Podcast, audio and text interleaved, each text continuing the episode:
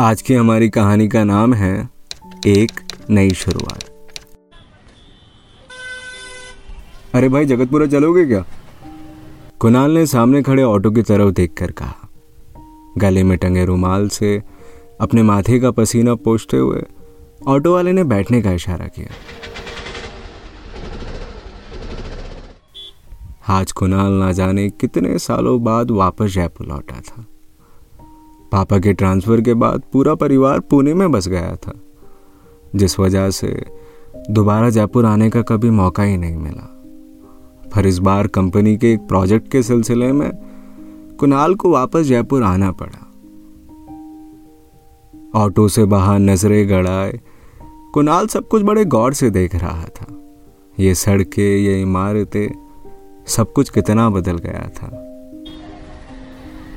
और ये हलवाई की दुकान। कुणाल को आज भी याद है कैसे वो और उसके दोस्त स्कूल बंक मारकर यहाँ समोसे खाने आया करते थे।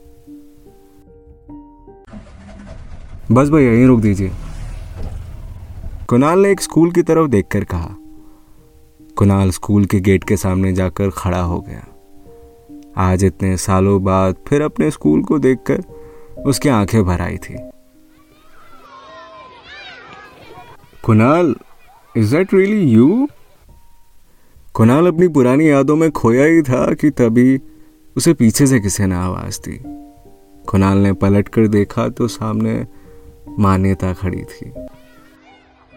मान्यता? हाय! मान्यता और कुणाल स्कूल में क्लासमेट्स हुआ करते थे। यार, तुम तो बड़ी चेंज हो गई हो। हाँ मैं चेंज हो गई हूँ। खुद को देखो, बुढ़े हो गए हो। आँखों में चश्मा भी लग गया। मानिता ने हँसते हुए कहा वैसे तुम यहाँ कैसे? तुम इसी स्कूल में टीचर बन गई हो क्या? आ, नहीं नहीं मैं अनु को लेने आई थी। अनु कौन? मेरी पाँच साल की बेटी। ओ तुमने शादी कर ली? क्यों? तुमने नहीं की? नहीं यार मुझे तो काम से ही फुर्सत नहीं मिलती। इनफैक्ट मैं जयपुर भी काम के सिलसिले में आया हूँ। कुणाल और मान्यता की बातें चली रही थी कि तभी स्कूल के गेट से दौड़ती हुई अनु बाहर आई। अरे वाह यार, तुम्हारी बेटी तो बड़ी क्यूट है। पक्का तुम पर तो गई नहीं है। शायद अपने पापा पे गई होगी। हाँ हो सकता है, पर इसके पापा और मैं अब साथ नहीं हैं। हमारा इसी साल डिवोर्स हुआ है। Oh I am really sorry वैसे कुणाल, तुम कहाँ रुके हो? ये एक पास में ही होटल है। और रात के खाने का क्या प्लान है? अगर तुम चाहो तो हमारे साथ डिनर कर सकते हो। मैं आज अनु की फेवरेट भिंडी बना रही हूँ। चलो, जानकर खुशी हुई कि तुमने फाइनली कुकिंग सीखी ली। कुणाल, तब मैं स्कूल में थी और अब काफ़ी सारी चीज़ें चेंज हो गई हैं। सो चले, मुझे भिंडी भी लेनी है। मान्यता ने अनु का हाथ पकड़ते हुए कहा। थोड़ी देर में शाम हो गई। सीरियसली यार, मान्यता, अब पता चला, अनु को तुम्हारे हाथ की भिंडी इतनी क्यों पसंद है? अच्छा कुणाल, तुम जयपुर में कब तक हो? यही कोई एक दो हफ़्ता? वैसे मान्यता, अगर तुम्हें बुरा ना लगे तो एक बात कहूँ। हाँ कहो ना। यार, तुम्हारे पास तुम्हारी पूरी लाइफ बची है। तो तुम्हें नहीं लगता तुम्हें दोबारा शादी का सोचना चाहिए? यार कुणाल, ऐसा नहीं है कि मैंने इस बारे में सोचा नहीं। कभी कभी अनु का चेहरा देखती हूँ तो लगता है कि उसे एक पिता की ज़रूरत है। पर डरती हूँ कहीं दोबारा चीज़ें ना बनी तो क्या होगा। बस यही सोच कर रुक जाती हूँ। मान्यता हम एक बार गिनने से चलना नहीं छोड़ देते। कुणाल ने मान्यता का हाथ पकड़ते हुए कहा। कुछ दिन गुजर गए। अब कुणाल ज़्यादातर खाना मान्यता के घर पर ही खाता था। फिर एक दिन कुणाल मान्यता के घर पर ही था, तभी दरवाजे की घंटी बजी। मान्यता ने दरवाज़ा खोला तो सामने रजत था। रजत, तुम यहाँ क्या कर रहे हो? कुछ नहीं, अनु से मिलने आया था। ये कौन है? नया ढूंढ लिया? Stop it Rajat he is my old school friend और रजत, अब हम दोनों का डिवोर्स हो गया तो प्लीज़ मेरी लाइफ से चले जाओ। मैं यहाँ तुम्हारे लिए नहीं आया हूँ। मुझे अनु से मिलना है।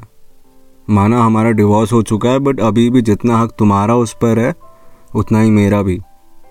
मैं बाप हूँ उसका। अनु की कचेरी ना तो अभी तक रजत को मिली थी, ना ही मान्यता को। जिस वजह से कभी कभार रजत अनु से मिलने घर आ जाया करता था। पर फिर भी अनु और मान्यता का ज़्यादातर वक्त कुणाल के साथ ही गुजरता। अब कुणाल को भी धीरे धीरे इन दोनों की आदत सी होने लगी थी। शायद कुणाल मान्यता को मनी मन चाहने लगा था। आज कुणाल का जयपुर में आखिरी दिन था। कुणाल मान्यता के साथ एक नई शुरुआत करना चाहता था। इसलिए उसने सोचा वो जाने से पहले एक बार मान्यता से इस बारे में बात ज़रूर करेगा। वो मान्यता और अनु को अपने साथ पुणे ले जाना चाहता था। कुणाल मान्यता के घर पहुँचा। जैसे ही दरवाज़ा खुला तो सामने रजत खड़ा था। कुणाल कुछ कह पाता उससे पहले ही पीछे से मान्यता बाहर आई। हाय कुणाल तुम मेरा फ़ोन क्यों नहीं उठा रहे थे? मैं कब से तुम्हें कॉल कर रही थी? एनीवे anyway, मुझे तुम्हें कुछ बताना है। मैं तुम्हें थैंक यू बोलना चाहती हूँ क्योंकि तुम्हारे आने के बाद से मैं और रजत दोबारा साथ हो गए कल शाम रजत ने मुझसे बात करी और कहीं ना कहीं हमें एहसास हुआ हम दोनों एक दूसरे के बिना अधूरे हैं। वेल well, तुम्हारा भी टैक्स आया था कि तुम्हें कुछ बात करनी है? मान्यता ने कुणाल की तरफ़ देखकर कहा। हो हाँ वो दरअसल मुझे बताना था कि मैं शाम को नहीं बल्कि अभी जा रहा हूँ। पर तुम्हारी फ़्लाइट तो रात की थी ना? कुणाल बिना कुछ कहे वहाँ से निकल गया। उसके दिल में हल्का दर्द और आँखों में हल्के आँसू थे। पर फिर भी कुणाल ने एक बार भी पीछे मुड़कर नहीं देखा। Thank you.